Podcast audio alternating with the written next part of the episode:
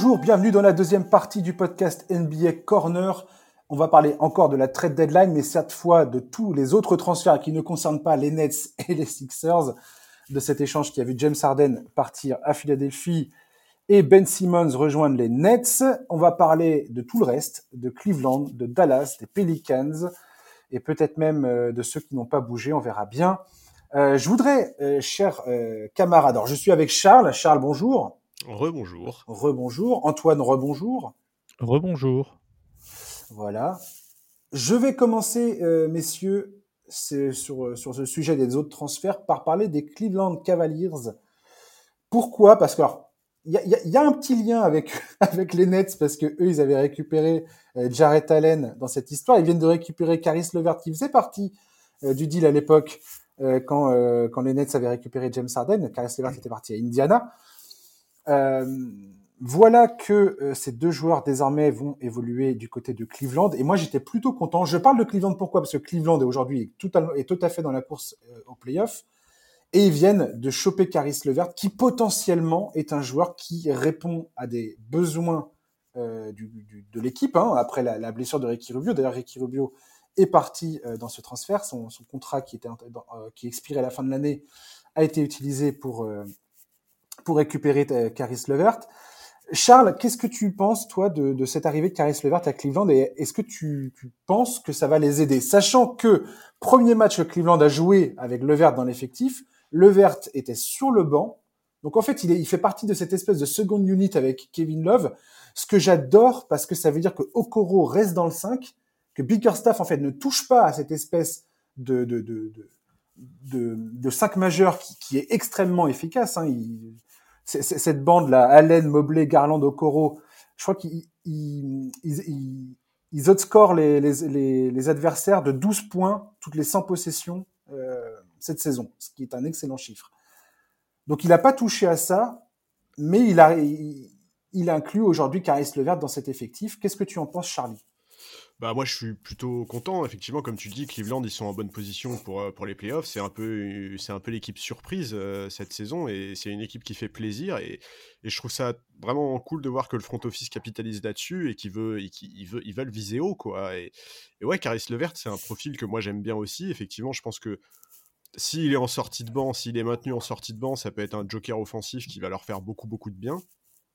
On a vu que Darius Garland était ravi de son arrivée euh, moi, je trouve, ouais, je trouve que c'est très très positif. Je pense effectivement que ça renforce Cleveland très clairement. Bon, écoute, euh, écoute, écoute, à, à, voir, ce que ça va donner. C'est une très bonne chose. Ça va poser des questions pour l'été prochain parce que bah, on pense notamment à l'avenir de Colin Sexton qui est, qui va être free agent, il me semble, l'été prochain. Mais mais pour cette saison, ouais, c'est je trouve que c'est un très bon move, je trouve que c'est intelligent de la part des Cavs et, et, ça fait plaisir effectivement de voir qu'ils euh, veulent capitaliser sur, ce, sur cette très bonne saison. Quoi. Mmh. Ils avaient besoin d'attaque et euh, Levert, ils espèrent, va répondre, euh, parce que je crois qu'ils avaient la 19e attaque, ou enfin, en tout cas, ils sont dans, cette, dans cette, dans cette zone-là. Donc, euh, ils, avaient ils ont besoin d'avoir une, une, attaque beaucoup plus probante et ils espèrent que Caris Levert réponde à, à ce besoin. Antoine, ton, ton point de vue sur Levert qui rejoint Cleveland? C'est un move euh, très intéressant. Je trouve euh, Cleveland avait besoin justement d'un peu de, scoring en sortie de banc, un peu de monde euh, pour euh, suppléer leur, leur ligne arrière. Ils ont trouvé un, joueur de talent. Et surtout, c'est ce que tu disais, Josh, enfin ce que tu as remarqué, c'est qu'en en fait, ils ont le, le rôle de, de Caris Levert a changé, a évolué, normal en fonction de l'évolution de sa carrière. C'est que c'est plus l'arrière avec le jeune arrière avec du potentiel que ouais. tu mets titulaire pour tout changer euh, sur ton poste 2. Là, il est vraiment dans un rôle de, back, de backup euh, arrière ou de sortie de banc ah, qui apporte du scoring, qui apporte du talent. Et c'est bien pour lui, ça lui retire aussi de la pression parce que c'est quand même un joueur qui a été très souvent blessé, qui a, qui a été très choyé aussi. Donc maintenant, ouais. c'est un beau joueur. Donc c'est bien en fait de le voir dans une équipe vraiment qui travaille bien déjà de base et en fait il va juste il va pas remplacer quelqu'un il va vraiment juste ajouter euh, ça va être une valeur ajoutée à un bon groupe qui travaille très bien qui est une des belles surprises de de cette saison donc non c'est vraiment que du positif et en plus euh, en, en, retour euh, Cleveland se sépare du contrat de, de Ricky Rubio c'est vraiment c'est vraiment une belle affaire je trouve moins fort qu'un face-à-face Philadelphie-Brooklyn. Si on a un Brooklyn-Cleveland également, euh, admettons, en, en playoff, euh, ça, ah, ça va être joli. Ça, c'est un truc. C'est une belle histoire, ça, pour le coup. Ah bah clairement, clairement. à quel point euh, Brooklyn quelque part a participé à la renaissance de Cleveland. Ça, ça, ça, me fait bien marrer quand même, parce que Cleveland ils sont largement devant Brooklyn alors qu'il est au classement. Oui, et, même le retour, le retour du duo. Ah, c'est quatre matchs. Et le retour de ce duo Levert-Allen, ça a fait sourire beaucoup de monde et pas forcément que des fans des Nets. Hein. C'est fou comme euh, ce duo a pu marquer. Ouais, complètement. Je suis d'accord, les, les, playoffs de la conférence Est vont être euh, absolument. Enfin, ça va être, ça va être génial à suivre, je pense. Mais complètement. Mais je crois que c'est une des premières années, depuis longtemps, où les playoffs, le premier tour de la conférence Est, il va y avoir que des, des, des match-ups de, de dingue, en fait. Ouais. Ça va être, euh, ça va être dès le, dès le, dès, dès le, coup de, le, coup de départ, ça va être un truc de, de, de fou, quoi. Ouais. Puis scénarisé maintenant en plus, parce qu'on a des retrouvailles, on a des rivalités. Ouais. Et puis, je veux dire, il y a un truc, il y a un truc qui s'est passé avec quand même le, cette histoire de, de Net Sixers, sans vouloir refaire la première partie, mais avant, enfin, j'ai envie de te dire, il y avait des certitudes que, que, que sont les Bucks et le Heat en termes de contender. Les Sixers, on savait pas trop parce que bah, sans Ben Simmons, qui, qui, était un de leurs meilleurs joueurs, bah, avec Ben Simmons sur le banc, bah, c'était c'était compliqué de les voir euh, vraiment faire face. Les Nets, si c'était en train de, tourner au vinaigre comme ça, effectivement, c'est pareil. On se demandait, bon, bah, le truc, c'est en train de, ça, ça, part en, ça part en sucette totale. Là, aujourd'hui, on a potentiellement quatre clubs à l'Est qui sont clairement parmi euh, les, les, les, vrais contenders euh, pour le titre, quoi. Et tu as les petites pièces, euh, enfin, tu as, as, les équipes de, qui sont juste derrière, les Bulls, Cleveland, qui sont là et qui, euh, qui eux, sont en train de, de taper à la porte, quoi. Ouais. Mais quand même, juste un truc, c'est vraiment, vraiment, j'espère fort, fort que Ricky Rubio se rétablisse, qu'il retrouve euh, un contrat, un statut, un rôle dans une franchise. Enfin voilà, ce, mec joue tellement de malchance. Et c'est un joueur qui est tellement. Euh, c'est un superbe joueur, quoi, Ricky Rubio. Enfin vraiment. Euh, eh, j'espère. Charles, et si Ricky Rubio resignait à Cleveland pendant la C'est pas impossible, ouais. C'est quelque chose qui a, qui a été évoqué, hein. qui, qui, serait possible et ce serait assez sympa, ouais. Parce qu'il était devenu très très pote notamment avec Kevin Love. Donc, euh... donc à voir. On va parler de l'autre transfert what the fuck de, de, cette, de cette trade deadline. Ça a été, euh, c'est peut-être même le, le transfert qui m'a le plus pris par surprise quelque part. C'est Christophe Porzingis qui a été envoyé à Washington par les Dallas Mavericks. Alors, vous savez, vous me connaissez, hein, Charles et Antoine, vous savez que je suis euh, depuis là, un bon moment maintenant à dire que les Mavericks devraient saisir la première opportunité de bouger Kristaps Porzingis, étant donné son passif de blessure. Euh, et surtout, surtout au niveau des jambes. Enfin, je veux dire, c'est beaucoup les genoux, tout ça. Et on sait que pour les joueurs de sa taille, c'est très problématique euh, à mesure que sa carrière avance. Et j'étais toujours en train de dire, voilà, en plus, il s'entend pas avec Luka Doncic. D'un point de vue de santé, ça va pas t'as pas envie d'avoir un mec comme lui euh, sur qui repose tes espoirs de titre, qui te claque dans les doigts à chaque fois que tu fais une campagne de playoff. Je trouve que c'est une bonne décision de la part des Mavericks de s'être débarrassé de Kristaps Porzingis. Maintenant, j'ai été très étonné du deal euh, conclu avec Washington. Donc c'est, ils récupèrent euh, Davis Bertans, Spencer Dinwiddie et ils envoient un et ils envoient un tour, un second tour de draft, il me semble. Et, et, ça, et ça, franchement, je m'y attendais pas. Euh, Antoine, vas-y, commence sur, euh, commence sur, ah sur Dallas. je suis d'accord avec toi, genre les, les Mavs devaient se séparer de Porzingis pour X et Y raison, même si défensivement il y avait un peu de positif. Je dis bien un peu parce qu'il faut quand même, euh, faut, quand même euh, temporiser un petit peu, voilà, c'est la bonne action. Mais de là à récupérer ce qu'ils ont récupéré, je pense que déjà, déjà je le voyais pas partir sur cette trade deadline, les Mavs étaient plutôt euh, concentrés sur d'autres dossiers que celui de directement euh, trade euh, Christian Porzingis. Mais c'est pour récupérer Spencer Dinwiddie, sachant que sachant que John Bronson fait quand même une très bonne saison avec Doncic et que potentiellement les Mavs vont mettre le all-in sur, sur Bronson. Et David Bertens, j'estime, qui est un des pires bah, contrats de la ligue. Oh, quelle horreur ce contrat. Franchement, Enfin, il fallait peut-être le coup de pas faire un... Ça sent le panic trade en fait. Genre vraiment. Oui, c'est ça. En fait, ce qui est surprenant, c'est que... ouais, ce qui est surprenant, c'est qu'on a l'impression que ce trade est sorti de nulle part et qu'ils n'ont pas vraiment. Enfin, est-ce qu'ils ont vraiment sondé le marché au point que ce soit la seule offre viable qu'ils aient reçue? C'est ça qui me surprend en fait. Mais moi, j'ai pas vu de rumeur de Porzingis, j'ai pas vu Mais non, une seule moi non franchise qui était sur lui.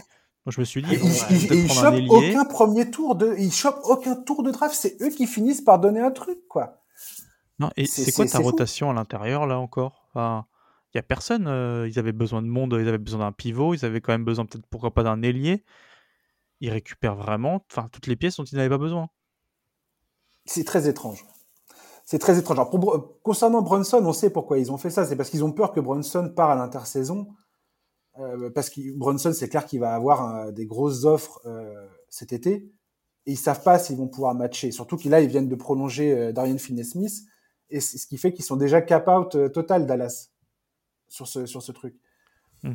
Le, le contrat de Spencer Dinwiddie, il y a les deux, il y a les, ces deux, les deux années qui suivent, ils vont devoir le payer. Mais la dernière année, il y a que 10 millions de son contrat qui sont, qui sont garantis. Donc, c'est pas forcément des contrats qui sont euh, compliqués. Euh, c'est pas compliqué de se débarrasser de ça, si tu veux. Bah oui, c'est ça. C'est est-ce que Windy, le but, c'est, enfin, est-ce que l'idée, c'est pas juste de se dire, bah, ça sera plus facile de refiler Windy cet été que Porzingis, quoi? Peut-être. Tu vois? Peut-être. en tout cas, est-ce qu'il y a un truc qui est clair, c'est que c'est pas rassurant pour Porzingis euh, que Dallas s'en débarrasse de la sorte. On C'est dingue. On est d'accord. Mark Cuban à la base, il croyait beaucoup en la paire Doncic Porzingis. On a vu depuis que ça marchait pas vraiment. euh. Bon, voilà, il a vu la possibilité de se débarrasser de son contrat, il l'a fait. Je, ouais, c'est ré- récupérer de contrat de Davis Bertans, ah, ça fait mal quand même. Mais, mais bon, écoute, voilà, moi je vois ça vraiment comme un, un move euh, très clair de Mark Cuban. Doncic, il est en NBA pour gagner. euh, la franchise voulait pas perdre de temps avec une association qui a clairement montré des limites. Bon, à voir comment ça va se passer. On va déjà, on va voir ce que donne Windy à Dallas. C'était compliqué à Washington, mais on sait qu'il peut apporter beaucoup plus. Et Dallas qui a toujours cherché euh, ce, ce playmaker euh, Ouais. qui peut suppléer le, le Luka Doncic. Maintenant, moi, honnêtement, euh, j'aime assez, j'aime assez l'idée que Dallas ait agi rapidement plutôt que de laisser euh, X mille secondes chance euh, au tandem Doncic-Porzingis. Enfin, tu vois, on, on l'a vu trop souvent ce scénario en NBA. Euh, On laisse Ok. 15 secondes chance à Lillard McCollum, on laisse 10 secondes chance à Embiid Simmons. Bon, bah, À bon, Turner, à. Turner Sabonis aussi. Voilà, euh, exactement. A enfin, enfin tiré le. Euh, Là, les choses sont claires. Doncic, il, Ouais. il est en NBA pour gagner, et donc, euh, donc euh, on va voir ce que ça va donner cet été. Moi, moi je, je, je- ouais, je, je, je- je pense que c'est pas du tout impossible que Windy fasse juste quelques, quelques semaines, enfin quelques mois à Hmm. Dallas et qu'il soit rebougé cet été. Quoi. Et je pense qu'on peut pas sous-estimer aussi le- la mésentente entre euh, Doncic et Porzingis dans cette histoire. Ah bah de toute façon, c'est impossible que Luka Doncic ait pas été euh, sollicité sur cette affaire. Enfin, C'est sûr. S'ils ont fait, s'ils ont fait ce move-là sans solliciter l'avis de, de Luka Doncic, c'est aberrant, mais je, je peux pas y croire. Quoi. Ouais, complètement. Antoine, est-ce que tu penses que les Wizards sont euh, enthousiastes à l'idée de récupérer Porzingis? Est-ce que tu penses que la, la, la, la potentialité de... Non mais arrêtez de rigoler les gars. Je vous entends, piège, je vous quoi. entends ricaner là, arrêtez. Est-ce que la, pot- la potentialité d'un duo Bradley Bill Porzingis euh, est bah, a, a de quoi susciter l'enthousiasme ou pas? Bradley Beal Je pense que Bradley Bill est déjà dans l'avion là? Il s'est glissé dans la valise de Bertans. Et non, c'est ouais. c'est le flou total. J'ai vraiment du mal à analyser ce trade, euh, que ce soit pour l'un et C'est pour l'autre. ouais, euh, L'équipe des Wizards est tellement. En plus, elle a fait d'autres mouvements, mais elle est tellement particulière, tellement déséquilibrée. En plus, les personnages, enfin, même les au-delà des joueurs, les personnages qui sont dans cette équipe, je me dis, mais à où tu vas avec cette équipe-là? Comment tu... Enfin, en fait, on peut qu'ép- qu'éprouver de la compassion pour Bradley Bill qui se tue et qui en plus cette saison Ouais. est un petit peu en dessous et même blessé euh, par rapport aux deux dernières saisons qu'il a fait qui sont vraiment incroyables. Je n'arrive pas à comprendre le projet des, des Wizards qui ont des, des joueurs talentueux, mais est-ce que tu, qu'est-ce que tu vises avec un duo euh, Bradley Bill Porzingis? Même à l'est, enfin, c'est même, on n'est même plus dans ce problème-là. Qu'est-ce que tu vises concrètement avec un duo comme ça? Moi, j'arrive pas à le comprendre. En, plus, un Hmm. duo qui, si Bradley Bill euh, pr- prend une prolongation au max du max cet été, c'est quand même un duo qui va peser dans les 80 millions sur le cap quoi. grave. C'est C'est genre- énorme. Enfin, Est-ce que c'est réjouissant euh, comme perspective euh, C'est à ça, moyen ouais. terme pour Washington? Je- c'est moi, je- Ouais, c'est ouf. ouais, ça fait, ouais, ça fait pas rêver. Et puis, puis même, enfin, tu vois, enfin Washington, ils ont, ils ont, ils ont, ils ont tout fait péter. euh, Enfin, tu vois, déjà cet été, on- en, en voyant le recrutement des Wizards, on se demandait un peu ce que ça allait donner. Bon bah, Bah, Le début d'année, les, les, les, les 13 premiers matchs, c'était magnifique. ouais, bah, ça a 13 pas Oui, premiers matchs, tu te dis, waouh la vache Et là, limite, les, apparemment, les coéquipiers de, de Spencer Dinwiddie étaient, étaient, prêts à lui préparer ses valises et à l'amener à l'aéroport, quoi. Ouais. Est-ce que ce serait possible de faire la même chose avec le front office? Ce serait sympa. Parce que là. Non, mais c'est fou, ouais. Ouais, c'est pas, franchement, c'est pas, c'est pas réjouissant euh, mmh. pour les supporters des Wizards, c'est clair. Personnellement, je pense que pour Dallas, c'est une très bonne chose de, même si ça se passe de façon extrêmement surprenante, où on peut se dire, franchement, ils récupèrent pas ce qu'ils auraient pu récupérer. On, on, peut, on peut parler de ça pendant 15 ans. Ils ont fait ce deal, le deal est fait. Voilà, c'est avec ça qu'on va partir maintenant. Moi, je suis content qu'ils ont enfin euh, arrêté cette expérience avec Porzingis, Doncic, pendant que Doncic, euh, pendant que Porzingis est encore sur ses deux jambes. Tu vois ce que je veux dire? Que le mec il est pas obligé de, de, de prendre sa retraite parce qu'il peut plus marcher quoi. Disons que c'est plus facile de le refiler tant qu'il est sur ses deux jambes effectivement. Voilà. Et je veux dire non mais pour moi c'était vraiment la crainte tu vois et euh, je pense que c'est ce que les fans de Dallas auraient dû craindre aussi c'est que ce gars-là soit tellement euh, usé par les blessures ouais enfin usé par les blessures que plus personne n'en veuille du tout au point de, de même pas récupérer un mec comme Spencer Dinwiddie tu vois. Ils ont récupéré un autre euh, laiton c'est déjà ça. Voilà. qui, qui, est censé être un shooter et qui tourne à 32% de réussite à 3 points. Mais qui sait Peut-être que jouer avec Luka Doncic, ça va, ça va tout changer pour lui. On verra bien.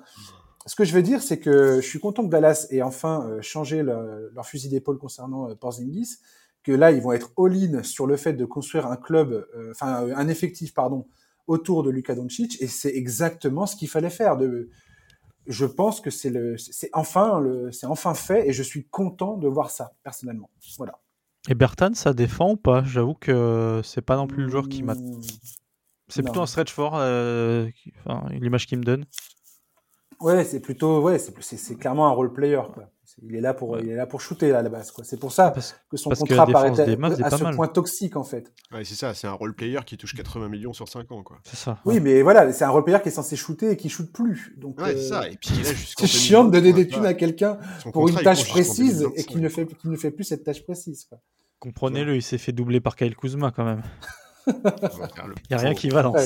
Ah, je Il n'y a rien qui va.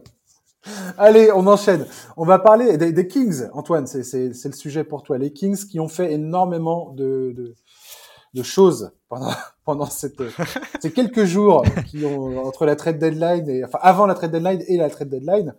Ils se sont notamment euh, débarrassés de Tyrese Halliburton et de Buddy Hield pour faire venir Domantas Sabonis, Justin Holiday et Jeremy Lamb.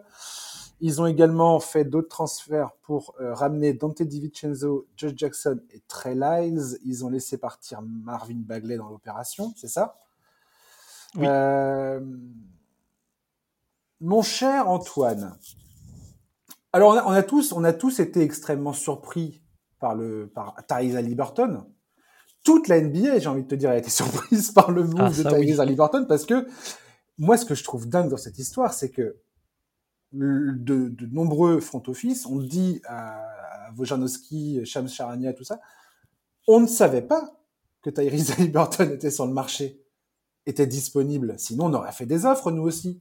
Ah oui, et en fait, rien que cette information, moi, quand j'ai vu ça, je me suis dit, mais c'est complètement dingue que ce truc-là sorte aujourd'hui et que les Kings aient fait ce, ce deal de ce joueur qui a 21 ans, qui, quand Dairon Fox n'était indisponible, a montré qu'il était, qu'il avait un talent de dingue. Depuis son entrée en NBA, il a montré qu'il avait un talent de dingue. Mm.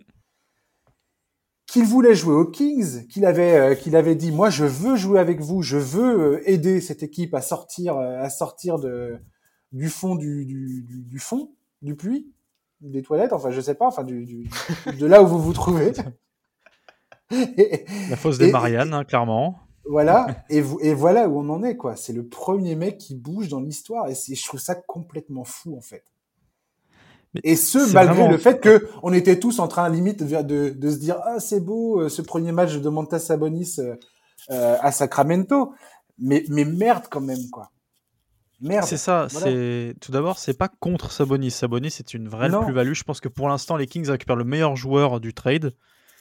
Mais c'est que on savait, on savait que pour que McNair commence vraiment son règne de GM, qu'il a commencé par nettoyer le bordel de Divac et je pense que c'est pas fini, il fallait que soit qu'il choisisse son coach, ce qui est toujours pas le cas vraiment, soit qu'il fasse un gros trade parce qu'on savait pas où on allait. Il a fait un gros Mhm. trade, mais en fait, il a viré le premier joueur qu'il avait choisi. C'est ça qu'on Ouais, n'a pas ça. compris. Et comme tu l'as très justement dit, un joueur qui, c'est très rare à Sacramento. C'est pour ça que le choc, il a été très émotionnel. C'est que c'est une franchise qui est tellement mal gérée, qui galère tellement que quand il y a un joueur qui veut être là, qui, qui s'y sent bien, qui le dit, qui le prouve, on s'attache à ces joueurs-là. En fait, les fans des Kings ont revécu le, cas des Marcus Cousins. Parce que, et avec des similitudes, on en parlait en off. Après, le, deuxième trade, qui s'est passé hier soir, euh, du départ de Marvin Bagley pour récupérer DiVincenzo et Josh Jackson et Trey Lyles, peut-être Trey Lyles sera assez intéressant à suivre, un petit peu euh, poli ce trade-là, ce trade-là, ce qui ne fera pas oublier le départ de Tyrese Halliburton, qui est un vrai échec, mais on s'est dit, d'accord, les Kings ont quand même plutôt bien géré cette deadline, il fallait bouger, ils ont bougé, ils ont assumé le choix de penser qu'il fallait aller en play-in, je pense que ce choix-là, il est euh, très discutable. Je veux, Mhm. euh, votre avis euh, sera super intéressant là-dessus. Mais il fallait faire quelque chose. Et hormis Tyrese Halliburton, ben voilà, on récupère quand même un All-Star à, à l'Est. On récupère un gros big man qui a un bon contrat. Jeremy Lamb, c'est un, un joueur assez talentueux qui pourrait, c'est typiquement le genre de joueur qui est très Kings compatible. Un mec qui, euh, qui est assez revanchard, qui a un, un peu de talent pour être dans une rotation comme Terence Davis peut l'être, comme Workless peut l'être, comme Dylan Wright l'a pu être l'année dernière. C'est important de bouger, ça a pas trop mal bougé, mais voilà, euh, j'ai dit ce que j'avais à dire sur euh, Tyrese. Moi, moi, je, moi, je comprends rien à ce que font les Kings au final, malgré tout. Parce que quand tu as une équipe comme les Kings, si tu commences à virer un mec comme Tyrese Halliburton, tu récupères des pics de draft.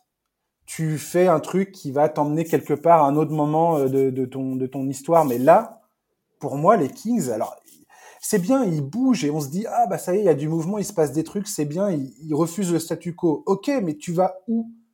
Quelque part, tu, là, vas jouer, le- tu vas jouer le play-in, mais c'est Ouais. tout. Bah, c'est ça. Et quelque part, tu es en train de, t'es en train de, te, t'es en train de te caler pour, euh, pour jouer le play-in pour les cinq prochaines années. Mais, mais, mais merde, quoi. Je suis désolé, merde. Ouais, C'est- c'est les dommage. prochaines années, à condition que Sabonis se plaise à Sacramento et qu'il y prolonge, quoi. Oui, mais je veux dire, comment ça se fait qu'ils récupèrent pas de pique dans cette histoire, qu'il n'y ait pas un truc qui- Déjà, ils en perdent pas. Ce qui est déjà pas mal. Non, mais parce que mais mais ça aurait pu être le cas. fou. Parce qu'il faut oublier que les Kings sont, sont c'est eux, euh, ils ont pas la position de force sur ce trade-là. C'est toi qui vas aller chercher un All-Star. C'est pas eux, c'est pas les, les Pacers qui ont besoin de ce trade. hein. Oui, mais justement, euh, justement, Antoine, c'est ce que je dis. C'est que si tu vires ta Halliburton, au moins tu te soucies de récupérer un pic dans cette histoire. Bah, moi, je, oui et Sinon, non, tu fais pas. Tu, je sais pas si tu fais. tu- pourquoi tu fais ce transfert dans ces cas-là? Pour moi, le mec te qu'il fallait absolument bouger, c'est. Marvin Bagley. Marvin Bagley, Mar- Buddy il fallait, il fallait effacer l'ardoise. Il fallait effacer l'ardoise de Divac qui a, qui a complètement merdé ce pic. euh, ça restera euh, clairement le, le, le truc le plus un horrible. top qui- 3, on va qui dire, des, pires choix. Enfin voilà, enfin c'est quand même euh, c'est quand même historique de cette de s'être trompé à ce point-là. Et je suis content pour Marvin Bagley parce qu'il méritait pas non plus le, le torrent de boue qui qui- qu'on lui envoyait à, à- à cause d'un choix qui n'était pas le enfin c'est pas lui qui a fait ce choix-là. Il a pas décidé de se prendre lui-même en deuxième pick de draft Voilà, devant Luka Doncic. Bon, Mais pour le coup, son départ mais- est bien géré. voilà. Genre, mais euh, pour Tyrese Halliburton, je suis ouais. désolé. Si tu récupères aucun pic de draft pour construire, en fait, c'est ça. Moi, c'est ça que j'ai envie de voir euh, Sacramento faire. C'est essayer de construire un avenir, euh, un avenir un peu plus encourageant, quoi. Et là, putain, c'est- pardon, J'ai mais l'impression. euh, je- Enfin, Mais- mais une juste, c'est base d'Aaron Fox, Domantas Sabonis, c'est quand même beaucoup mieux que beaucoup d'équipes, je trouve. oui, mais tu. Alors, on- Sabonis, il a trois ans de Ouais. contrat, euh, il a prouvé que ça pouvait être un bon joueur. Après, bah non, ce qu'il faut, c'est faut bouger. Bah, va- c'est là où l'été va être important. L'été Ouais. va être très important. Il faut choisir un coach. T'as raison. vas Je suis- avoir un je suis peu de peut-être marge. trop- je suis peut-être trop vindicatif, peut-être. Peut-être qu'il faut laisser le temps et que et que c'est bien de voir les Kings jouer, déjà faire les playoffs et devenir peut-être un acteur des playoffs. euh. C'est pas, c'est pas que t'es On sait vindicatif, jamais ce qui pense, peut c'est se surtout c'est qu'on en a, c'est une franchise qui a jamais, qui a toujours suscité un peu plus de limite de la compassion, pas de la pitié non plus, mais on a envie de les voir s'en sortir et au bout d'un moment on se dit voilà, il y a la deadline de ça y est, on va, on va être la pire équipe euh, en termes d'années sans playoff. Et euh, s'ils continuent comme ça, ils vont pas aller, ils vont pas s'arrêter à 16, ils vont faire 20, ils vont faire des décennies sans playoff. Mais là, il fallait bouger. Et juste pour Ouais, revenir sur Marvin Bagley, ce qui est vraiment bien, ce que j'ai trouvé, c'est que à la fin, vu plus la deadline approchait, plus on espérait que ben, Bagley bouge, quitte à prendre un second tour de draft. Mais le fait qu'il soit euh, envoyé pour récupérer Dante DiVincenzo et deux autres joueurs, Mmh, ça rend un peu la fin de l'histoire assez touchante, dans le sens où voilà, t'es pas parti en nous, en nous laissant une, contre- une cacahuète, quoi. Ça, c'est pas, pas Bien plus sûr, mal, je trouve. Charles, ton point de vue sur Sacramento? Bah moi, euh, ouais, je, moi, je, moi je suis effectivement très surpris. Pour moi, c'est ça. euh, moi, c'est celui-là, le trade qui m'a le plus surpris parce que, bah, parce que ça fait des semaines et des semaines que tous les insiders, à commencer par Sham Charania, qui est quand même une référence, disent que les Kings ne veulent pas le trader. Et tu faisais référence à ce qu'avait déclaré Wojnarowski euh, hier, enfin, je sais plus quand, sur, sur sa surprise quand il a été informé du trade. Et, et il ajoute que non seulement donc les franchises auraient fait des offres, mais même qu'elles auraient été très agressives dans l'optique de Mais récupérer Liberton. Et ça en dit long sur la cote du joueur. Maintenant, bon. Oui, ok, euh, avec ce trade, euh, je suis d'accord. Les Kings améliorent l'équipe à court terme. euh, Sabonis, c'est effectivement Voilà, un ça. profil qui est bien plus complémentaire, complémentaire qu'Ali Burton. Mais tu sacrifies quand même ton meilleur potentiel a priori. Un gamin qui aimait la franchise, qui voulait y laisser sa trace, euh, qui parlait de faire évoluer les mentalités. Et surtout, je trouve que tu y perds énormément en termes d'image auprès des joueurs. Ils ont passé des oui. semaines à dire qu'il n'était pas disponible, qu'il était l'avenir de la franchise, et au final, il est inclus dans une opération pour un joueur qui est sur le marché depuis un bail. C'est-à-dire que on n'est même pas dans une situation d'urgence, tu vois. clair. Sabonis, c'est pas une opportunité qui vient de se présenter et qui risque de leur passer sous le nez. C'est un mec, ça. ça. fait des semaines et des semaines que toute la ligue sait qu'il est sur le marché. Mais oui, Indiana est en pleine braderie depuis, euh, depuis des semaines. Et donc, ouais, je, je- Mais- j'ai du mal à comprendre, et c'est- c'est c'est pas la première fois, mais quand il s'agit des Kings, mais, mais c'est clair que j'ai du mal à comprendre. Après, je, je- je suis d'accord, effectivement, euh, sportivement, tu récupères le meilleur joueur dans, dans le trade, tu récupères le meilleur joueur, ça c'est clair. Maintenant, ouais, je, moi, ça me fait un peu mal pour Halliburton, quoi. Ouais, ah ouais, euh, je sais pas si vous avez, si vous avez vu sa première interview avec le maillot, le maillot des Pacers. Alors, Si, ouais. le visage, déjà, clairement, il a pas envie de sourire, mais même le contenu de son interview, c'est vraiment, il voulait pas de moi, ben, c'est la vie, quoi. Genre, euh, il s'est fait larguer, Ouais. clairement. Ah, mais Et, euh, non, mais le mec juste vient de pour comprendre le côté business de la NBA, quoi. C'est... Ça, bienvenue en NBA. Mais t'avais la même, il y avait quand, quand les Kings étaient dans cette espèce de liste euh, de franchises pour Ben Simmons. Je sais plus c'est quel insider, ou c'est même Shams Charania qui avait dit qu'en fait les Kings s'étaient retirés, genre déjà le culot de la franchise s'était retiré des négociations, alors qu'ils sont clairement pas en rapport de, enfin en position de force, parce que les Sixers voulaient impliquer Eddie Aaron Fox et Tyrese Halliburton dans le transfert. Et derrière, donc là on s'est dit, d'accord, donc c'est-à-dire qu'ils vont le défendre, ils vont vraiment essayer de bouger autour de ces deux joueurs-là. Et pour au final le dégager trois jours après. Et euh, après tout le monde fait l'étonner. Ah oui, mais il était sur le marché des transferts. Non, Mais, mettez-vous d'accord en fait. Ah ouais. C'est pas sérieux. Ah. C'est pas Non, sérieux. Ouais, ça animera toujours la sérieux. ligue. Ouais, c'est ça, mais je serais vraiment curieux de savoir ce qui s'est passé, si tu veux, dans ces derniers jours. Comment le Exactement, processus, de- enfin, tu vois, quel a été le processus qui a mené à cette décision? Et ouais, je, je vraiment, je, je- je pense que c'est vraiment une très mauvaise, euh, une, une très mauvaise publicité, enfin un très mauvais message envoyé aux joueurs, quoi.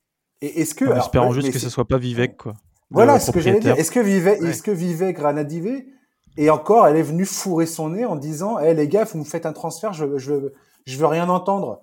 Et Tyrese Halliburton, c'est pas Nick Stoskas. Alors vas-y, tu peux Mais ça pourrait être possible. mais- hein, euh, Non, on sait que ouf, quand quoi. McNair a signé, euh, trois semaines après, il y avait des papiers dans la presse locale qui disaient qu'il était déjà un petit peu sous pression des, des Mais recommandations de son voilà, propriétaire. c'est c'est ça le problème de Sacramento au final. C'est le plus gros problème de Sacramento, oui, c'est pro- le, propri- c'est le proprio.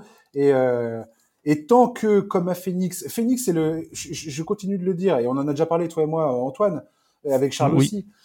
Euh, tant que euh, à Sacramento, il ne se passe pas la même chose qu'à Phoenix, c'est-à-dire qu'ils n'ont pas un GM où le propriétaire lui laisse euh, toute la latitude dont il a besoin pour faire ce qu'il a, a besoin de faire.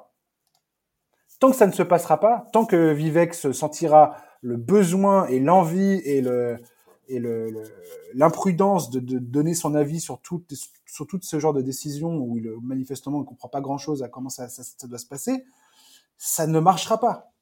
Ça ne marchera pas. Point. Je, je pense que c'est ça qu'il faut que je retiens. Et, le fait que Phoenix aujourd'hui euh, caracole en tête de la ligue, soit un des un des, des, des contenders indiscutés de, de, de cette Oui. saison après avoir fait les finales la saison passée, ça doit être source d'optimisme pour plein de clubs qui se disent mon Dieu on est coincé euh, parce que eux à un moment ils étaient sacrément coincés Phoenix ou du moins c'est ce qui nous semblait c'est ce qui nous semblait être le cas. Et, Ouais, ça avait euh, fait voilà. 10 ans Et, sans euh, playoff. hein. voilà. Aujourd'hui, les Kings, c'est, je suis désolé, c'est vu ce qui vient de se passer là, tu te dis, il y a quelque chose qui ne colle pas. C'est ce que dit Charles. Il y a quelque chose qui ne colle pas. Il y a quelque chose qu'on ne comprend pas, qui nous échappe totalement. C'est ça. Après, là, c'est ce qu'on se dit à l'instant T, mais euh, ça reste, ça reste la NBA. Ça sera validé ou invalidé par les résultats sportifs? Et, et, s'ils accrochent le play-in et qu'ils font euh, un bon push, qu'ils arrivent à accrocher les playoffs, bon bah, écoute, euh, il y, aura, il y aura mmh. moins de reproches, quoi. C'est pour ça, il y, a, y, a, vraiment intérêt pour le front office de la franchise que l'association Fox Sabonis fonctionne, que Sabonis se prenne au jeu. Tu vois, je vois pas comment, ouais. Je vois pas. Bah, il faut leur souhaiter, honnêtement. Oui, oui, non, il faut leur souhaiter, mais sans, pic de draft, je vois pas comment tu fais pour reconstruire. Euh, tu les as tes choix de draft, euh, Josh? Les Kings ont, les, ont leur choix de draft. Oui, mais ton choix de draft, si tu fais le play-in, ça veut dire que tu es en milieu de tableau. C'est-à-dire que. Ah oui, d'accord. c'est-à-dire que ton choix, euh, si tu peux trouver un franchise player, parce que la draft nous apprend aussi que des franchise players ne se trouvent pas forcément dans le top 10 euh, de la draft. Ça, c'est pareil, c'est une espèce de, de, de, mythe qu'il qui, faut absolument euh, qu'il faut absolument rompre. Euh, enfin, mm. c'est pas grave, tu peux choisir un mec en, 20, en 20e position si tu as fait ton boulot et que tu as de la chance, parce que la chance est clairement, clairement une donnée dans cette histoire, ça peut très bien se passer. Ah, tu vois, regarde, c'est un 12. David Mitchell que t'aimes beaucoup, Josh, il est 9. Hein. Voilà. Après, on sait jamais avec ces choix, avec leur nouvelle façon de leur nouvelle loterie, si tu peux avoir un mm. peu de chance. On en avait eu de la chance parce que quand les Kings ont le choix 2 pour euh, ce qui est devenu Marine Bagley, de base, ils devaient avoir le choix 7 qui était Wendell Carter. C'était la duel entre les mm. Bulls et les Kings. Les balles de ping-pong nous avaient envoyé deux. Ils nous avaient envoyé Marvin Bagley en karma, mais euh, tu peux, tu peux avoir des bonnes surprises. Ouais, maintenant, ça va être autour de, ces deux joueurs-là de construire et d'avoir un coach surtout. On verra bien. c'est ça qui est dur, c'est qu'en fait, il va falloir que les deux joueurs se trouvent une alchimie, mais quand même qu'on se dise pas ah mais c'est aussi grâce à Gentry, resignons-le. Il y a vraiment, il y a toujours un problème avec cette équipe. Gagner mais pas trop. Le, scénario, le scénario de film d'horreur quoi. ah mais Gentry il nous plaît bien en fait. Ouais, 4 ans, bim. non, non. Tout ça pour le virer au bout d'un an et continuer de le, lui payer sans ça, Je comprends pas, je paye des indemnités de départ. bah oui, en même temps. Dis donc les gars, on paye trois coachs pour, euh, pour rien faire. Bah ouais. Euh, on va parler des Pelicans rapidement. Je voulais parler de l'arrivée de CJ McCollum euh, à la Nouvelle-Orléans. Euh, Charles, qu'est-ce que tu penses de cette arrivée de McCollum? Qu'est-ce que ça veut dire pour les Pelicans, sachant que ça marque à Portland la fin d'une ère, hein, clairement. On l'a tous vécu comme ça. Alors Portland, c'est pareil. On, aurait pu parler des choix de, de Portland qui sont tout à fait discutables aussi parce qu'ils récupèrent pas des masses de trucs par rapport à tout ce qu'ils ont pu donner pour récupérer les joueurs qu'ils avaient. Ah, ils libèrent de la place. Et dont ils se sont débarrassés aujourd'hui. Enfin bref, je voulais parler des Pelicans. Pourquoi? Parce que les Pelicans sont des gens qui comptent dans leur équipe euh, Brandon Ingram et potentiellement un gars qui s'appelle Zion Williamson si un jour si un jour il revient. Euh, Est-ce que si Jay McCollum peut changer euh, un peu l'ambiance à la, Nouvelle-Orléans, Charles? Ou pas du tout? Ah, je oh là là, t'es emballé, t'es emballé par cette arrivée de Attention. Non, je, je suis pas sûr. Écoute, je, je... en fait, je trouve, que c'est très compliqué. Mais en fait, je trouve que c'est très compliqué comme sujet parce que les Pelicans, en fait, de quoi on parle? Est-ce qu'on parle effectivement des Pelicans euh, dans l'optique euh, de ce trio McCollum, Ingram, Zion? Est-ce qu'on parle de, des Pels sans Zion? Enfin, Moi, je, je suis pas fan. Je pense effectivement que si Jay McCollum, ça va pas, ça va pas transfigurer la franchise. J'ai du mal à les imaginer passer un cap comme ça. Euh, je voilà, je honnêtement, je, trouve que c'est compliqué. Je suis, je suis pas fan. Moi, je suis pas du tout fan de ce que font les Pels depuis un moment déjà. Ouais. Euh, je pense que, je sais pas. Toi, t'as pas dû aimer euh, voir euh, Josh, Josh Bah non, c'est ça, en fait, c'est quand t'as les problèmes des pelles et que t'as un Josh Hart dans ton effectif, mais garde-le, quoi. Genre, mm. euh, c'est le bon soldat dont t'as besoin. Bon, après, effectivement, McCollum va apporter bien plus dans bien d'autres aspects. Mais bon. Voilà, je, je, pour moi, le, en fait, pour moi, le vrai sujet de ce trade, c'est pas les Pels, c'est les Blazers, quoi. Ouais. Alors, les Blazers, qu'est-ce que tu Qu'est-ce que tu penses que les Blazers sont en train de s'en sortir dans cette histoire de, de on dégomme tout et on, on essaie de, de, potentiellement donner à Damien Lillard l'envie de rester et de se dire bah ça va bien se passer? Bah c'est ça, pour moi la vraie question c'était surtout vis-à-vis de Lillard quoi. On sait qu'il n'était pas convaincu par cet effectif, il n'y croyait pas, euh, il nous l'a bien fait comprendre depuis un bon moment déjà. Donc voilà, le front office donne la marge nécessaire à la reconstruction d'un effectif potentiellement plus ambitieux l'été prochain avec plus de flexibilité. Maintenant, moi, pour moi, Damien Lillard, on le revoit pas de la saison, si tu veux. quoi. Il a déjà mentionné le fait qu'il pourrait prendre son temps pour revenir. Euh, là, le, virage que prend la franchise est clairement pas orienté vers euh, l'ambition. Donc, on verra cet été quelle décision il prend en fonction de ce qu'arrive à attirer sa franchise. Mais, mais bon, voilà, écoute. Euh, en tout cas, on sait qu'il y a beaucoup de franchises qui se sont posé la question, puisque hier, apparemment, selon Mark Stein, il y a eu pas mal de franchises qui ont contacté les Blazers pour engager des discussions à propos de Lillard. Écoute, voilà, pour moi, vraiment, Portland, ils ont passé l'objectif de la, la, trade deadline de Portland, c'était de préparer l'été prochain et, euh, à voir ce qu'ils arriveront à attirer. Mais, euh, mais bon, en tout cas, ils n'ont pas perdu Lillard sur le coup, quoi. vu, vu, ses déclarations, vu, vu, vu, le fait que eux n'étaient pas du tout disposés à en discuter, au moins on peut être rassuré par rapport à ça, quoi. Antoine, ton, ton point de vue sur les Pelicans et Portland, euh, puisqu'on y est? Ouais, je suis, euh, je trouve assez, euh, assez dur avec ces Pels-là, parce que j'estime que même sans Zion, puisqu'il reste un peu le spectre autour de la franchise, il y a quand même un bon groupe dans cette équipe. Après, je suis d'accord avec Charles que Josh Hart, c'est quand même une vraie perte. Tu, tu lâches quand même beaucoup sur les lignes arrière euh, dans le trade de CJ McCollum, même si tu en récupères un super. Mais au final, quand tu fais le bilan global à la fin de cette trade deadline de cette équipe des Pels, qui a retrouvé un bon dynamisme, bon, ils ont perdu cette nuit contre Miami assez logiquement, mais il y a quand même un groupe assez intéressant, euh, pour pas le citer, mais euh, sans Zion, avoir une base, CJ McCollum, Brandon Ingram, euh, avoir du Larry Nance sur le banc, euh, plus on, a le petit Herbert Jones qui est un bon, un bon joueur qui est clobé. Il, y a quand même. Ouais, c'est vrai que c'est une très très belle surprise. Il y a quand même des vraies satisfactions et un vrai, un vrai bel avenir pour ces Pels-là. Et ça aussi, ça peut te permettre potentiellement de te dire bon voilà, si Zion, ben, il nous passe entre les doigts où il y a un énorme truc, on a quand même Brandon Ingram qui est soutenu par CJ McCollum. On peut avoir un espèce de duo et construire autour de ça. C'est une solution de secours, mais elle n'est pas négligeable. Oui, et tu peux faire un push jusqu'au play-in grâce à ça. Donc ça, ça c'est Voilà, c'est ça. Je pense qu'ils ont ajouté, des belles pièces pour. Euh... Juste Larinette, je, je, je, crois qu'il est, il est pas là avant euh, un mois et demi, deux mois. Hein, par contre, il me semble qu'il est blessé. C'est le, pro le problème. Mais... Mais ouais. Il, ira, il, ira, il ira sympathiser avec Zion à l'infirmerie. Ah non, c'est vrai que Zion, il, est, il, se fait, il se fait rééduquer à Portland.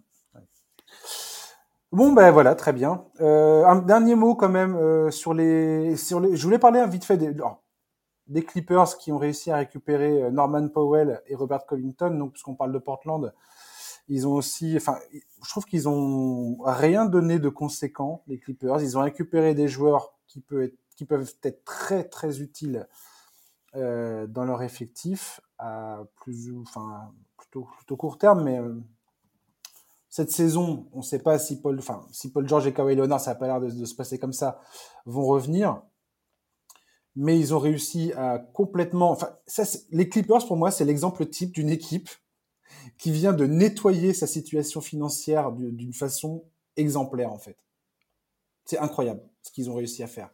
Et il y a eu le deal qui a envoyé Sergi Ibaka aux Bucks. Donc ils ont créé avec ce, ce, ce, cet échange une, une, une, exception de transfert, enfin une trade exception qu'ils pourront utiliser plus tard.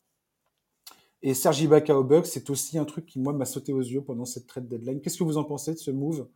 Enfin de Clippers et, et, et, et en parallèle euh, ce, ce, move de Ibaka aux Bucks. Charles, qu'est-ce que tu en penses, toi? Bah, Je pense qu'Ibaka au Bucks, c'est le type même de move euh, qu'on pourra juger en playoff. Quoi. C'est, euh, son, utilité sera jugée à ce moment-là. Euh, ouais, je, bon, ça répond à, notamment à la blessure de Brook Lopez. Moi, je trouve que les lignes arrière de Milwaukee sont un peu dépeuplées, un tout petit peu, mais, mais, effectivement, l'ajout d'Ibaka va être extrêmement intéressant. Et côté Clippers, oui, côté Clippers, c'est très bien. C'est très bien qu'ils aient pas. C'est très bien qu'ils aient bougé, qu'ils se soient pas, si tu veux, enfoncés dans cette espèce de. Euh, elle est assez bizarre la situation des Clippers avec la ça, exactement, tu vois, euh, sous le prisme de la situation Paul George Kawhi, tu vois, t'aurais pu être tenté de jouer un peu la carte de l'attente, de bon bah de toute façon cette saison, on, va la finir et puis voir après. Là, effectivement, ils ont su prendre, ils ont, ils ont su prendre des opportunités et ils ont su bouger. Mais, mais un peu comme un peu comme Portland, c'est cet été quoi. On verra, on verra ce qui se passe cet été mmh. principalement quoi. Moi, ce que je trouve hallucinant avec les Clippers en fait, c'est comment ils ont réussi avec des des micro-transactions à se positionner en tant qu'acteur potentiellement majeur à enfin, cet été pour, euh, sur le marché des transferts et des signatures et ainsi de suite. Quoi. Mm.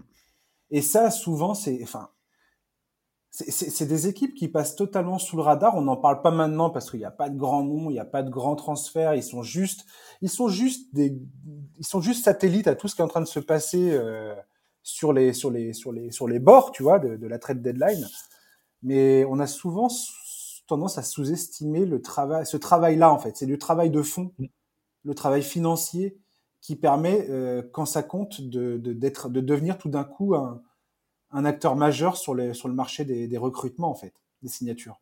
Puis ils ont bien flairé, ils ont bien flairé le, ils ont bien flairé les Clippers, euh, les équipes qui étaient prêtes à tout bazarder. Je trouve parce que le trade avec Portland, ils ont, bah, quand tu récupères Norman, Powell, Powell ouais, grave. Ouais fallait y aller. Hein. mais le pire, c'est qu'il donne, il donne, il donne quasiment rien en contrepartie, quoi. Non, il y a, non, il y a vraiment pas grand chose. Hein. Alors que je rappelle que Covington, il est arrivé à Portland avec deux, deux, deux pics de draft. Tu te rends compte? Oui. Puis Covington, il a, cette, il a cette réputation dans la ligue. Je crois que toute équipe qui veut jouer les playoffs et être sérieux en playoffs veut un joueur comme Covington pour défendre. C'est clair. Hmm. Ouais. On termine ce podcast vite fait euh, avec un, petit clin d'œil, un petit clin d'œil euh, bah, aux Lakers et aux Knicks qui n'ont qui n'ont rien fait. Ça a été beaucoup discuté, ça aussi. C'est ressorti un peu partout dans la presse, même s'il n'y a rien à dire parce qu'il ne s'est rien passé. parce que euh, les Knicks ont essayé de refourguer Kemba Walker et notre Evan Fournier national. Bah, personne ne s'est penché sur, sur ce cas-là. Les Lakers ont euh, on le sait maintenant, essayer de transférer Russell Westbrook à Houston pour John Wall et un pic de draft. Il y a eu aussi une autre proposition avec euh, Westbrook, Talen Horton Tucker. Le pic de draft, c'est quoi? C'est de 2027, je crois? Ouais, Premier tour 2027. 2027. Et euh, John Wall, Christian Wood. Et ils ont dit non à ces deux propositions. Ça aurait été complètement fou que Westbrook et John Wall se retrouvent encore mêlés à un transfert. mais bon. Une de répétition. Non, mais ça, ça aurait été, ça aurait été, ça aurait été absurde. C'est l'absurdité à ce point-là. Mais voilà. Euh, Charles, toi qui es fan des Lakers, euh, qu'est-ce que tu, qu'est-ce que tu espères pour la suite de la saison? Oh rien, honnêtement euh, pour la suite de la saison absolument rien. Je j'ai un peu mort? ouais moi j'ai fait un peu le deuil de la saison le fait qu'ils aient pas bougé là, bon, on sait qu'ils y croyaient, qu'ils avaient la volonté d'eux, que euh, les Brown James euh, s'étaient impliqués et tout, mais en réalité, il n'y avait pas d'assets, quoi. Il y avait, y avait mmh. rien, il y avait que Talen Norton Tucker, euh, le pic 2027, mais que les Lakers voulaient absolument garder, et on les comprend parce que les pics, c'est quand même une, une denrée très rare côté Lakers. Donc voilà, bon, je suis plus surpris que les Knicks n'aient pas bougé parce que je pense qu'ils avaient quand même beaucoup plus d'assets que les Lakers. Mais, euh, mais, mais ça m'étonne pas. Et aujourd'hui, bah, côté Lakers, tu vas surveiller le buyout market parce que c'est absolument tout ce qui reste et c'est la seule possibilité que tu as pour faire, des, faire évoluer ton roster. Quoi. Ouais, ce, qui est, ce, qui est, assez triste en fait. Quand on est rendu là, c'est quand même. c'est quand même. C'est ouais, c'est triste, mais c'était prévisible. Ah ouais. Mais c'est, c'est quand même là, tu es en train de taper dans la, dans la, fin du rayon. Quoi. Mais c'est clair que voilà, les côtés Lakers, il y a une espèce d'immobilisme. Ça fait plusieurs semaines qu'on entend parler de ah bah ils vont essayer de monter des trades, ah bah Frank Vogel est sur la sellette, ah bah écoute pour le moment il ne se passe rien ni côté coaching staff ni côté du roster. Bon hmm. bah on, va voir si on va voir combien de temps ça dure comme ça quoi. Ouais. Antoine, dernier mot sur euh, Lakers euh, Knicks? Euh, les pas surpris de, qu'il se soit rien passé. Non, pas surpris. apeuré un moment que, que les Knicks, enfin peut-être que les Knicks auraient dû bouger euh, Julius Randle, même on en avait parlé. Euh, Josh, euh, enfin, on sentait que ça allait quand même un peu bouger. On voyait beaucoup d'images où Randle était mmh. clairement en train d'exploser, en train de craquer mentalement. ça, n'arrête pas d'ailleurs. Hein, c'est n'importe quoi. Genre, enfin, limite, on sentait autant les Lakers, on sentait que, enfin, Charles en parlera beaucoup mieux que moi, que c'est le bordel, mais il faut mieux attendre. Les Knicks ont été là, genre c'est le bordel, faut peut-être mieux bouger un petit coup quand même. Genre essayer de faire quelque chose, pas forcément entrer tout le monde, mais essayer de régler ça. On a vu Cam Reddish arriver, Thibaut n'en veut pas. Euh, Randall, ouais, ça c'est n'importe quoi. c'est n'importe quoi, sérieux, c'est n'importe quoi. Et au final, j'ai l'impression que dans la deadline, enfin moi ça a été mon fil Twitter, j'ai vu les deux tweets en même temps. Les Knicks ne bougeront pas, les Lakers ne bougeront pas. Je me suis dit d'accord, euh, pour les Knicks c'est dommage, pour les Lakers euh, c'est peut-être mieux. Et je me demandais, est-ce qu'il y a déjà des rumeurs de joueurs aux Lakers qui sont annoncés sur le, panic, le, le buyout market? Genre, je sais pas, un Dennis Schroeder, ces joueurs-là, j'ai pas vu de, de bah, rumeurs sur les Lakers qui pourraient. évoquer, mais je pense que ça va dépendre principalement des opportunités. C'est vrai que pour l'instant, Dragic et Millsap ont été évoqués, mais, euh, mais on n'en sait pas plus pour l'instant. C'est impossible au final parce que tous les joueurs qui vont être disponibles sur le buyout market vont être euh, dans les rumeurs pour aller aux Lakers et aux Knicks. Je veux dire, n'importe quel, n'importe quel joueur disponible ou qui a des velléités de transfert euh, à chaque fois, tu as des montages, euh, ah, et ça sera les Lakers ou ça sera, ça sera les Oui, mais ça, c'est les médias qui vont les envoyer. Mais par contre, les joueurs, eux, considéreront, mm. à mon avis, d'abord les candidats au titre, si tu veux. on verra des Denver aller chercher des, des, joueurs. Ouais. Mm. Russell Westbrook qui apprend, euh, qui apprend donc qu'il était à deux doigts de se faire retransférer par John Wall. C'est pas c'est pas l'ultime gifle au visage dans c'est pas la gifle de trop dans cette saison, Charlie, parce que on voit bien, on, le voit bien là sur les derniers matchs, notamment à Milwaukee, où il rate cette espèce de, de panier de tir à, à 3 mètres du cercle, alors que Janis le regarde en disant bah vas-y mon gars, tire, de, toute façon, même pas, de toute façon tu vas rater, je sais très bien. Enfin je veux dire, c'est en termes d'humiliation, c'est difficile de faire pire pour un joueur professionnel quand même. Euh, le mec se fait huer par euh, par le public du, du, du crypto.com euh, center ou arena, je sais pas tu me diras. Enfin, le Staples, bref, moi je, vais continuer à dire le Staples Center. Enfin, par, le, par le public des, des Lakers. Euh, sachant que lui, lui-même est originaire de Los Angeles, c'était son rêve de, de, de, gamin de jouer pour ce, ce club. C'est, c'est, ça vire, ça vire à, ça vire à, ça vire à l'atrocité la, la, plus totale, cette situation quand même.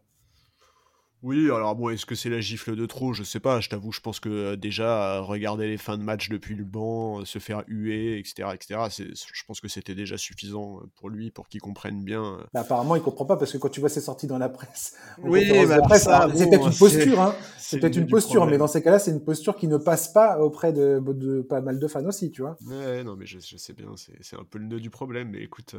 Hmm. Bon, euh, il faut, il faut souhaiter qu'il s'en T'as plus envie de parler de ça. Mais en fait, c'est surtout qu'en fait, je sais pas, je sais pas quoi dire de plus que ce qu'on a déjà dit tant de fois. bien, tu sûr, vois, genre, bien sûr. Effectivement, le problème de Westbrook, c'est un problème d'approche, c'est un problème, il comprend pas ce qu'on lui reproche, ou alors effectivement, c'est une posture dans les médias, mais hmm. mais bon. Euh... Enfin, oui, effectivement, aujourd'hui, son histoire, à, son histoire aux Lakers, elle semble être complètement dans une impasse et je vois pas par quel miracle ça pourrait changer. Donc, donc encore une fois, c'est un sujet qu'il va falloir aborder l'été prochain parce que bah euh, qu'est-ce qui va se passer par rapport à Westbrook l'été prochain quoi. Mais il comprend pas Westbrook parce qu'il est têtu ou juste parce qu'il est perdu? Bah c'est une bonne question. honnêtement, je ne saurais pas te dire, mais, mais mais effectivement, tu vois, quand tu lis, euh, c'est un truc qu'on a déjà évoqué dans le podcast, où en gros, il, explique par exemple qu'il est jugé de manière injuste parce que les gens attendent de lui qu'il te poste un triple-double à chaque match, alors que, enfin, vraiment, c'est absolument pas, ce qu'on lui demande, tu vois. En fait, on s'en fout aujourd'hui de son apport statistique à, Westbrook. Ce qu'on demande à Westbrook, c'est une capacité à se fondre dans le collectif, mmh. euh, à adapter euh, son rythme de jeu, à s'adapter à ses coéquipiers. Et ça, il, en semble, il semble soit ne pas en être capable, soit ne pas en avoir envie. Et si c'est une question d'envie, bah, c'est dramatique parce que c'est à cause de ça aujourd'hui que sa carrière NBA elle est dans une impasse. Et si c'est une question d'être incapable de changer, bah, c'est aussi problématique parce que ça veut dire que bah, l'avenir est sombre pour lui. Quoi. Ouais. Mais c'est triste, enfin, honnêtement, c'est vraiment. c'est d'une tristesse, mais ouais, c'est ultra triste. immense en fait. Moi, je, suis, suis gêné de, je suis gêné par chaque lendemain de match des Lakers. Mais même les matchs, pendant les matchs, tu, te rends pas compte, mais enfin, quand il est sur le banc, il y a des gros plans sur lui, parce qu'en plus, évidemment, médiatiquement, c'est ultra vendeur, donc tu te doutes bien que les caméramans se font plaisir, mais et c'est, tu vois, moi, je suis, j'ai jamais été fan de Westbrook. C'est un joueur dont j'ai jamais vraiment aimé le style de jeu. J'ai jamais trop aimé la mentalité. Et même moi, tu vois, qui n'ai aucune affection pour lui, ça me fait mal au cœur de voir ça. Donc, donc ouais, je, franchement, c'est, ça doit, ça doit, ça doit être dur et euh, et il faudra trouver une solution cet été, quoi qu'il arrive. Merci beaucoup, messieurs, d'avoir été avec moi pour euh, ce numéro. C'était un plaisir de parler avec vous. C'était un plaisir beaucoup. partagé. De débriefer tout ça. chers auditeurs, merci de nous avoir écoutés. On se retrouve la semaine prochaine pour un nouveau numéro du podcast NBA Corner. D'ici là, je vous souhaite de passer un très bon week-end et je vous dis à la semaine prochaine. À bientôt. Bye bye.